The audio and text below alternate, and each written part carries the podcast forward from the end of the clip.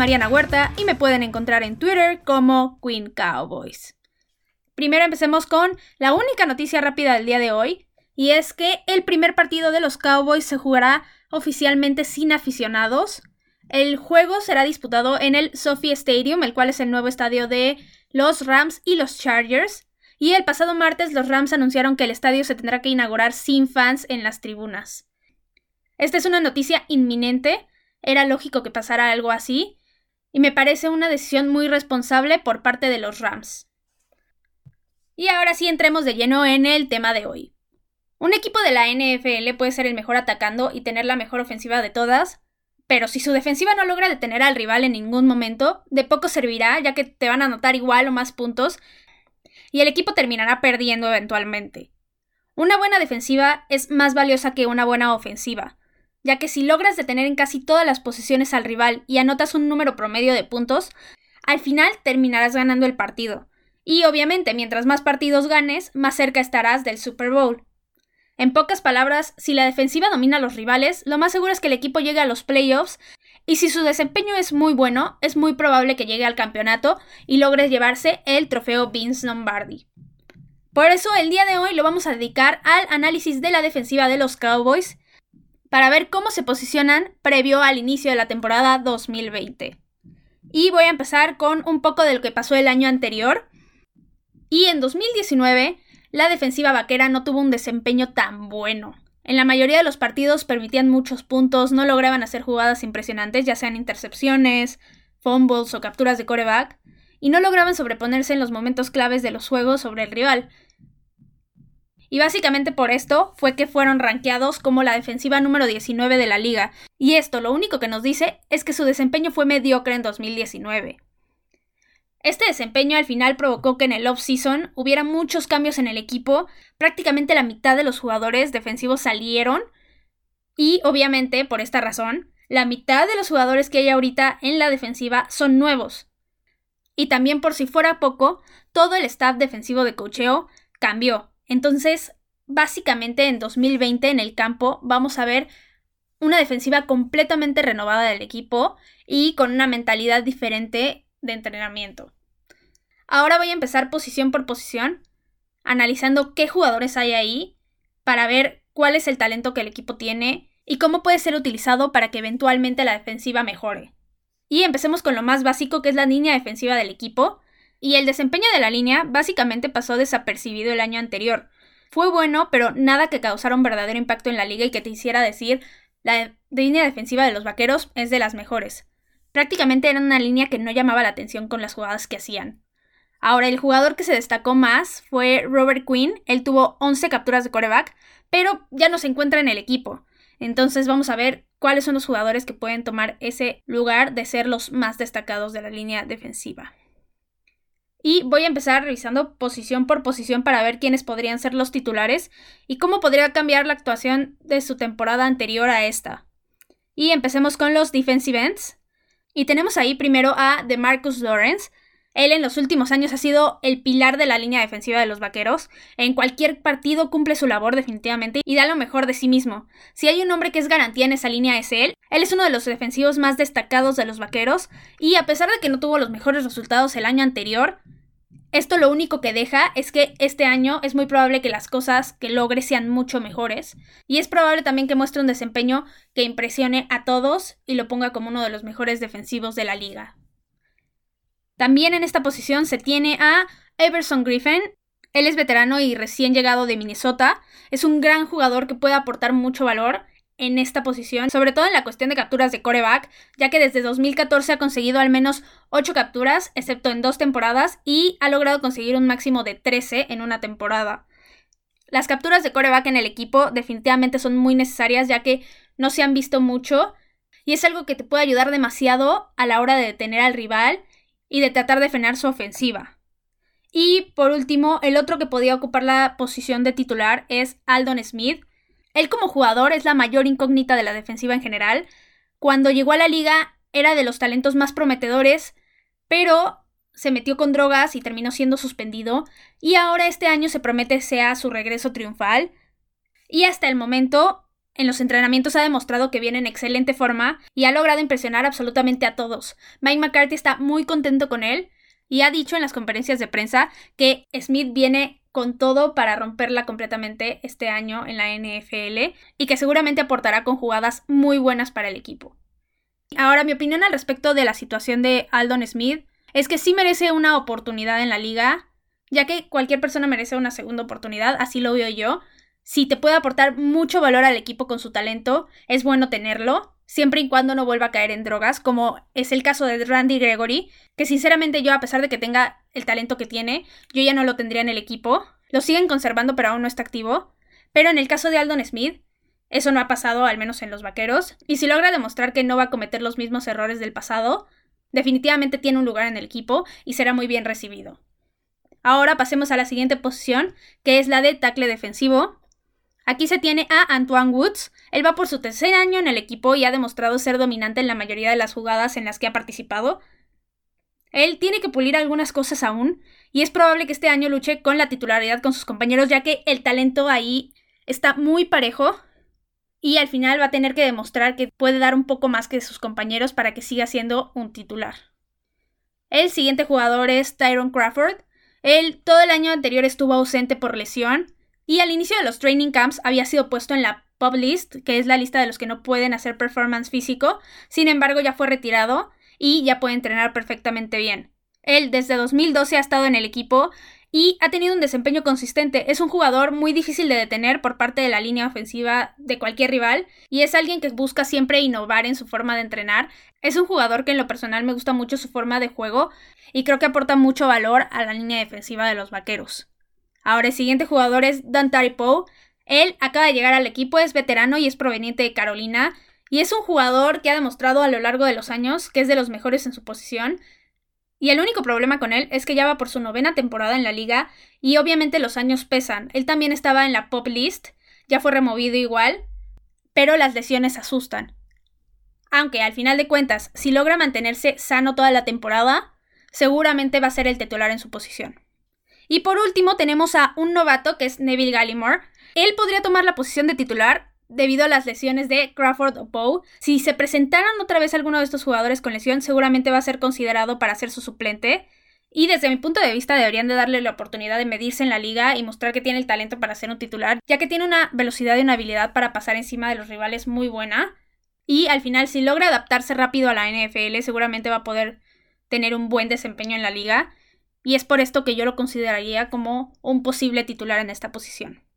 Ahora pasemos a la parte media del campo, que serían los linebackers. Para mí, esta es la mejor posición defensiva que tienen los vaqueros en cuestión de talento. Lo que son Leighton Van Der Esch y Jalen Smith son dos jugadores que han logrado formar un dúo impresionante que domina a cada rival que se les pone enfrente. Ambos tienen una visión del juego que hace que puedan anticipar las jugadas de los otros equipos y provocar jugadas negativas para los contrarios, ya sea de pérdida de yardas o de que no lleguen a la primera oportunidad.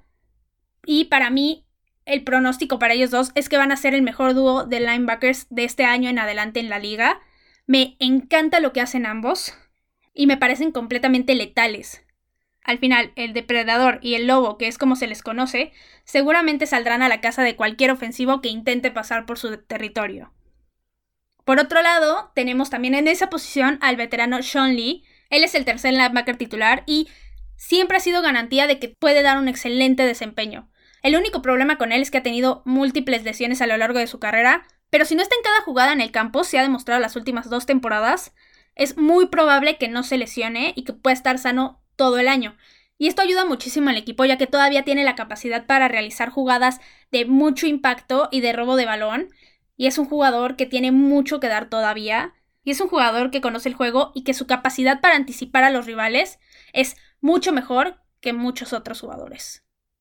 Ahora, también en esta posición de linebacker se encuentra el suplente Francis Bernard. Él es un novato. Él es un novato que llegó como agente libre después del draft y hasta el momento en los entrenamientos ha hecho un muy buen trabajo y ha logrado jugadas de robo de balón, tacleadas muy buenas y ha sido un jugador que ha llamado mucho la atención de sus entrenadores y de Mike McCarthy. Si quieren saber más de él, vayan a leer el último artículo que se subió en la página de Tres y Fuera acerca de los jugadores vaqueros que no deben de perder de vista en 2020. Y ahora pasemos a la defensiva secundaria. Este parte del equipo fue la peor la temporada anterior y por lo mismo se presentaron muchísimos cambios y es donde está la mayor incógnita en cuestión de quiénes podrían ser los titulares. Empecemos con los corners. Primero tenemos a Chidobi Agusi. Él en cuestión de cubrir al rival hace muy bien su trabajo. En la mayoría de los casos evita que los rivales generen separación y que logren los pases. Aparte que no comete infracciones, lo cual es un punto muy positivo para él, ya que una infracción de interferencia de pase te puede costar muchísimo. Ahora, en cuestión de intercepciones está un poco bajo, ya que en las tres temporadas que lleva en la NFL y en el equipo solo ha conseguido una intercepción por año, y este definitivamente es el punto que puede mejorar. Ahora, para esta temporada, los entrenadores están considerando moverlo a la posición de safety o tenerlo como un jugador híbrido que puede jugar en ambas posiciones, pero aún no se ha confirmado si sí se va a realizar este cambio o no. También en la posición de cornerback se tiene al novato Trevon Dix. Él se seleccionó en la segunda ronda del draft y hasta el momento ha cautivado en todos los entrenamientos. No hay día que no logre interceptar un balón o que desvíe una cantidad de pases considerables. Y definitivamente si yo fuera el coordinador defensivo, ya lo tendría como titular desde el primer partido. Es alguien que va a agregar muchísimo valor a la defensiva de los Vaqueros y que definitivamente en el campo de las intercepciones es el hombre que va a hacer que aumenten. Él desde el colegial ha logrado intercepciones muy impresionantes y en la NFL no dudo que sea el caso. También en esta posición se tiene a Anthony Brown. Él la temporada anterior no participó en varios partidos por lesión, pero de 2016 a 2018 ha logrado cuatro intercepciones y aparte ha sido utilizado para atacar al coreback y ha conseguido tres capturas. Él es un jugador que tiene una buena velocidad y que no cae tan fácil en las fintas, pero tampoco es una superestrella, así que su posición como titular podría estar en riesgo. Y este es el mismo caso que Jordan Lewis. Él el año anterior logró dos intercepciones y cuatro capturas de coreback.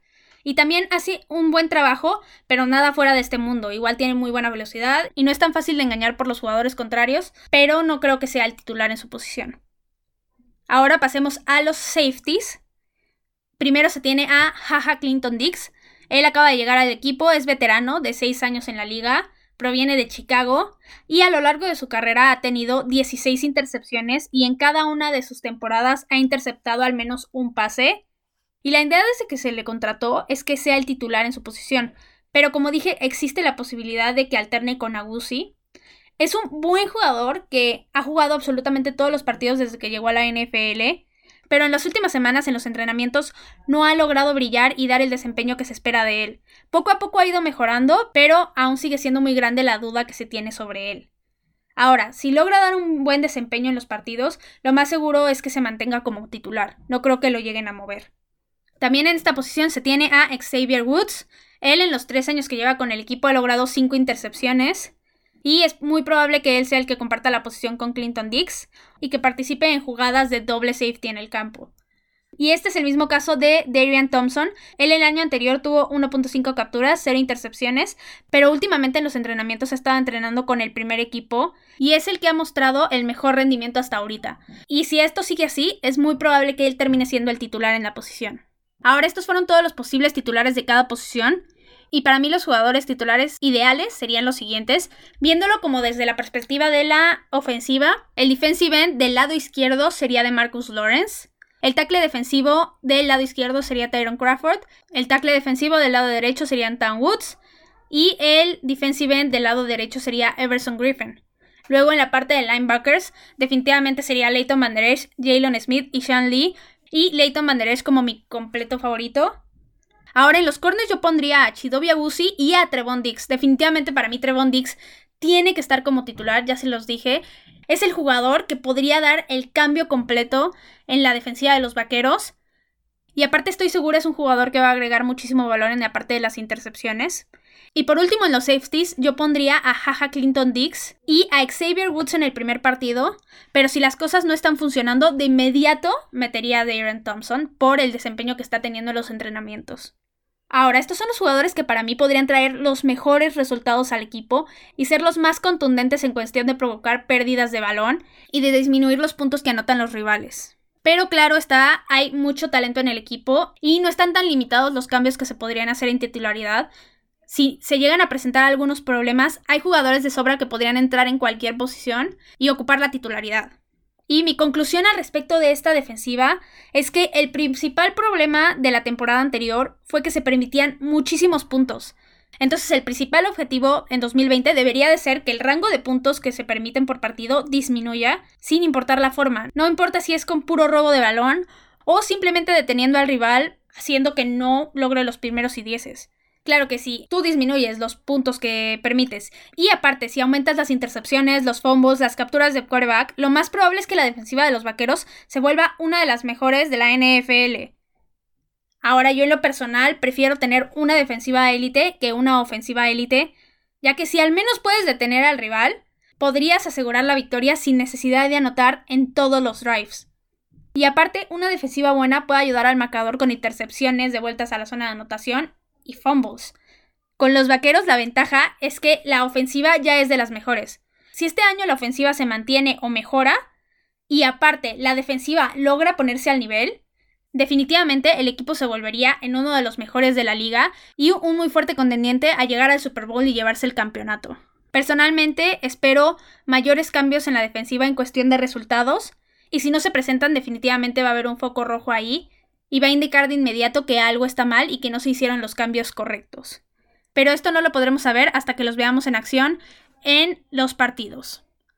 Mi pronóstico personal es que la defensiva definitivamente sí va a mejorar y podría incluso posicionarse entre las cinco mejores defensivas de la NFL, pero no creo que este año. Al menos espero que este 2020 se logren colocar en las primeras 10 defensivas.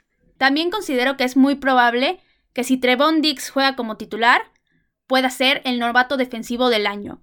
Es un jugador que promete muchísimo. Esta temporada ténganlo en la mira ya que los va a sorprender mucho. Me encantaría que me compartieran cuál es su pronóstico para la defensiva de los vaqueros y cuál es su jugador favorito. Mis tres jugadores favoritos son Leighton Van Der Esch, de Marcus Lawrence y Trevon Dix, aunque no lo haya visto jugar en la NFL. En serio, tengo mucha fe en él. Y estaría genial que ustedes también me pudieran compartir sus jugadores favoritos.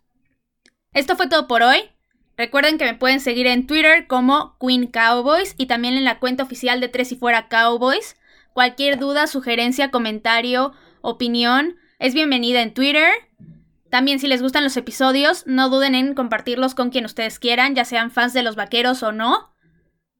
Y esperen mucho más contenido porque los Cowboys no terminan y nosotros tampoco. Tres y fuera Cowboys. Hola, soy Rudy Jacinto, creador de Tres y Fuera. Si te gustó el programa de hoy, suscríbete a este y otros podcasts de la familia Tres y Fuera. Tres y Fuera NFL, Tres y Fuera Fútbol, Tres y Fuera de tu equipo favorito y claro, el canal de Tres y Fuera YouTube con videos todos los días. Porque si tu equipo existe, Tres y Fuera lo cubre.